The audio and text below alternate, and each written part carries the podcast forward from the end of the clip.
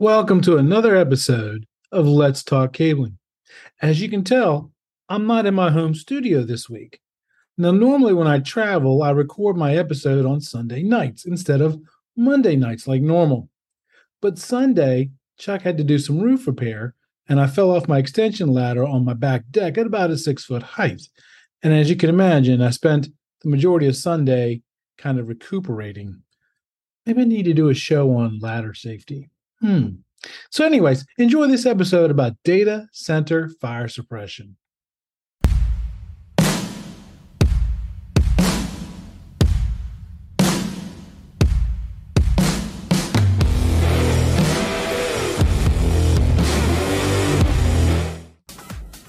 Welcome to the show where we tackle the tough questions that are submitted by installers, project managers, estimators, IT personnel, and even the occasional customer. On this show, we connect at the human level so that we can connect the world. If you're watching this show on YouTube, would you mind hitting the subscribe button and hitting that little bell thing next to that so that way you can get notified when new content comes out? If you're listening to this show on a podcast such as Apple or Google Play, would you mind leaving us a five star rating? And if we can't get a five star rating, then shoot me an email and let me know what I can do to make it better. Those two little tips helps us beat the algorithm so more people can hear this show and we can help make other people's careers better. Also, don't forget our After Hour series broadcast live on Thursdays, 6 p.m. Eastern Standard Time. It's broadcast live on LinkedIn, YouTube, and now even Facebook, where you get to have your questions answered by your favorite RCDD. That would be me, live on LinkedIn and YouTube and Facebook. If you missed the show, it's okay. Don't worry about it. They're recorded and you can watch them for later consumption. So make sure you submit your questions to questions at letstalkcabling.com. Also, when you're on our webpage at letstalkcabling.com, make sure you check out our vlogs and other newsletters and sign up. Also, make sure that you sign up for Patreon or one of our Amazon links, or you can make a donation to help support this show. This show is free and will always be free, but you can always help in defraying some of the costs and make my, my wife happy. I apologize for this content being late coming out. I had some out of town guests that caused me to push back the show. I hope that you understand. And today's show is special because it's being filmed in front of a live studio audience. That's not a track. There's actually people watching me do the show. Oh, anyways, I have done a lot of data center work in my career. And although I've never really designed a data center, I certainly loved the short cable runs and setting up the cabinets and dressing all those cables. And honestly, working in a nice, cool temperature during the hot, sweaty, sweltering summer was always an added benefit as well. Recently, I had an audience member in one of my weekly live streams ask about data center fire suppression systems. And I was already close to the end of that show, and I didn't have enough time to adequately cover that material. So I decided to cover it here in a special show all by itself. Now, keep in mind, this subject is limited to fire suppression systems. Covering this is like going to be eating the icing off the top of a cupcake. There's a lot more to cover, but today it's fire suppression systems.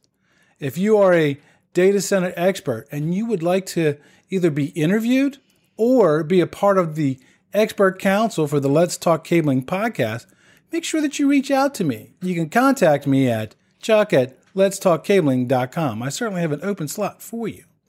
Now, before we get started, I want to make sure that we're all on the same page and understand what a data center is. There are many people who are new to the industry that might be listening that have never had an opportunity to either work in or even hear what a data center is. And as I mentioned, while I've worked in lots of data centers, I've never designed one. Now, I did take a data center class uh, last year or so, and that information is where uh, I gleaned most of the stuff for today's show. But if you have a chance, I do recommend that you take BICSI's data center class and purchase their data center material. I highly recommend doing so. There's a lot of content there, and it can help you get up to speed on data centers pretty quickly and pretty efficiently. So, according to the class that I took, a data center is a building or a portion of a building with the primary function to house computer room and its supported areas. It is a central repository that can store, manage, disseminate data, and from specific businesses either through physical or virtual means. Data centers can be loosely categorized by one of three types there are enterprise, internet, and co location data centers. Let's take a quick look at each of those three types of data centers. So many moons ago, I worked for a then small computer cable company in Northern Virginia. They are no longer small, and I am still good friends with the owner of that company. Well, one of our customers was a very large law firm in downtown Washington, D.C. This law firm, the name of this law firm is irrelevant, but they were one of the top five law firms, in the largest law firms in the United States at the time that we were doing cabling for them, with offices all over the United States and even offices overseas. Their Washington, D.C. office was the hub and its resources were shared to all the other members of the enterprise, no matter which office that they were located or which department they were assigned to, whether it was in the Ohio or the Washington, D.C. office or the Paris, France. Quick side story. I remember one of those projects we were assigned to help with, to help do the cabling for them. And the IT staff was building a four post cabinet and they're loading it up with all kinds of storage devices. And as you can imagine, they had tons of of memos and legal briefs and, and, and other types of legal documentation that they got to store. And I was impressed by the just by the sheer size of this cabinet.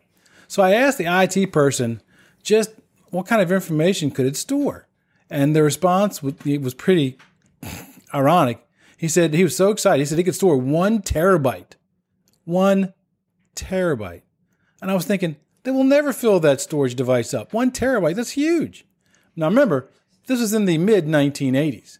Anyways, that data center was in Washington, D.C., and was operated by only by the people employed by the law firm, or on occasion, they would let some contract specialists, like, cable technicians, come in and do work for them for something that they didn't have expertise on or they didn't have time to complete.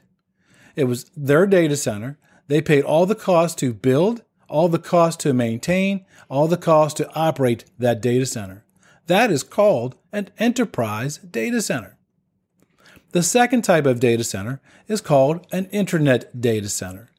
These types of data centers host data on servers that is connected to the internet so people or companies can purchase service or space on their internet connected servers.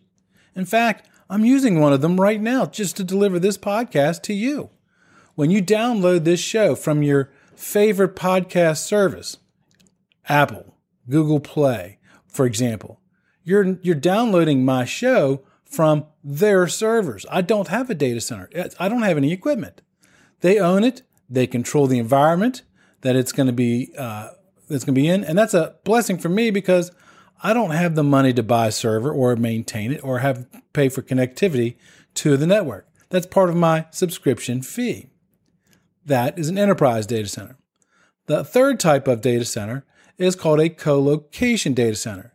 Now, you might have heard them called colos.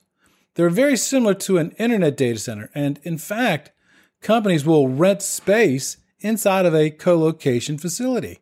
It might be one cabinet, it might be a certain square footage, it might even be just one rack unit inside that data center. The difference here is in that colo, the customer has to provide their own information technology equipment. It's their own servers, their own equipment.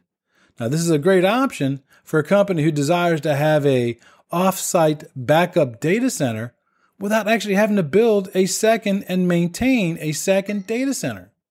The colo will provide the space, the electrical cooling, and the security for that facility for a fee. Some of them even offer on-site support where a client can have their servers updated, switched out, or have regular maintenance performed on them without ever visiting that co location facility. As you can imagine, there's a lot of time and cost associated with building a data center as well as the information that's going to be inside that data center. I would venture to say that the data that that data center is storing is probably more valuable in whole than the rest of all the equipment that it resides on. So the owner of the data center is going to take all kinds of steps to reduce the, the risks from damage and loss of data from many types of events, and one of those being fire related. So let's cover the fire suppression quickly so you will understand these systems on how to put out a fire. Now, fire needs four things to flourish. You may hear it referred to as the fire triangle. Each one of these sides of the triangle represents a critical element. If you eliminate or reduce any one of those three critical elements, the fire will go out. So those three elements are oxygen, heat, and fuel. The fire needs enough oxygen to sustain the combustion, and it needs enough heat to raise the material to its ignition temperature, and then it needs some sort of fuel in order for the combustion material in order for it to burn. I can hear you say now, but Chuck, you said there's four, and I only gave you three. That's right. You need a chemical reaction to start that fire. So, data centers present a whole host of problems for fire suppression systems inside that than more so than a typical house or commercial office building. There's equipment. There's all kinds of stuff that can go wrong. There's a lot of cable, which is a fuel load, and the server and equipment in the data center are going to be sensitive even to the smallest of temperature increases. So the smoke from the fire can also be detrimental to computers, servers, and even hard drives inside that equipment. And also, don't forget that electrical equipment, electricity, and water don't get along very well. So, a good risk mitigation plan will need to be developed. And the elements of a fire protection system include detection, suppression, and alarm. Detection, suppression, and alarm. Now, this show is going to focus on the suppression part of that fire protection system. The three suppression systems that you're likely to encounter are water sprinkler systems, clean agent gas systems, and oxygen depletion systems. If you're designing or if you are building a data center fire suppression system, it probably goes without having to say to make sure that you follow your city, your state, your territory, or your regional building and fire codes, period. So, water fire suppressants have been around the longest and have protected faithfully for years. Now, a water system is a series of overhead pipes in the ceiling with sprinkler heads that stick below the ceiling. And when it is activated, they release water. Water reduces the temperature, which knocks out one of the three sides of the fire triangle. Now, the heads all have different colors to indicate at which temperature at which they're going to activate. This is a pressurized system, and it's going to come from, it's got water's going to come from a dependable source, and it's got to cover a specific area to extinguish that fire. Now, these systems have water in them at all times and are generally only used for the non critical areas of the data center. Water suppression systems in data centers are also different than the conventional water systems that you find in your home or a conventional office space. The sprinkler heads can dump somewhere between 30 and 36 gallons of water per minute from each sprinkler head. They work by emitting water droplets into the room that are about the size of 100 microns. This will give you more water and surface area to absorb the heat from the room, and that in turn, the water will, will turn to steam, and the steam droplets reduce the temperature of the actual room. Remember that fire triangle that I just told you about? So, data center water suppression systems usually dump between, uh, use 50 to 90% less water than a conventional fire suppression system. And they pull their water from potable water sources. So they have less sediment than a traditional water suppression system because not only water will damage the equipment, so will the contaminants in that water system. Even still, measures have to be taken to ensure that flooding doesn't cause even more damage and safety measures need to be taken to ensure that the system does not leak, period. For that reason, there's a second type of water sprinkler system, and it's called a pre action system. It's very similar to the other system, except that the water is not in the pipe until the fire actually is there and breaks one of those heads. This reduces the risk of water leaking out and damaging equipment. There's also a water system called a dry system. This system also lacks water in the pipes and is usually filled with nitrogen or, is, or some type of dehydrated air. These elements are replaced by water when the fire event happens. Now, this system is the preferred system where the other two, where the water may become either frozen or the temperatures are going to be expected to reach or drop below 40 degrees. The next type of system, and quite honestly, a better system, is a clean agent gaseous system. This system will use gas such as argon or carbon dioxide, or maybe even nitrogen. These chemicals are electrically non conductive and will leave no residue. That's going to lower the chance of damage to the actual equipment when the system gets activated. Fire suppression is also achieved by developing an extinguishing concentration of gaseous or clean agents in the fire zone. The agents are stored in pressurized cylinders, either in or near the data centers, in order to keep the pipes very short. They generally would discharge within 10 to 60 seconds from the time that they get initiated. Now, the last system is an oxygen depletion system. Oxygen depletion systems monitor the oxygen level in the air inside of the data center. Now, normally oxygen out in the atmosphere is about 21% oxygen and the rest is other stuff, kind of depending on the altitude at which you're measuring it at.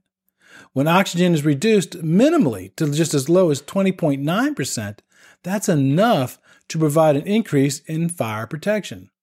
Once the desired level is reached, for example, 16 or 16.6%, then that, that, that maintained there, then basically the oxygen is starved. I mean, the fire is starved for oxygen and thus is put out. This is equivalent to being about 6,500 feet above sea level.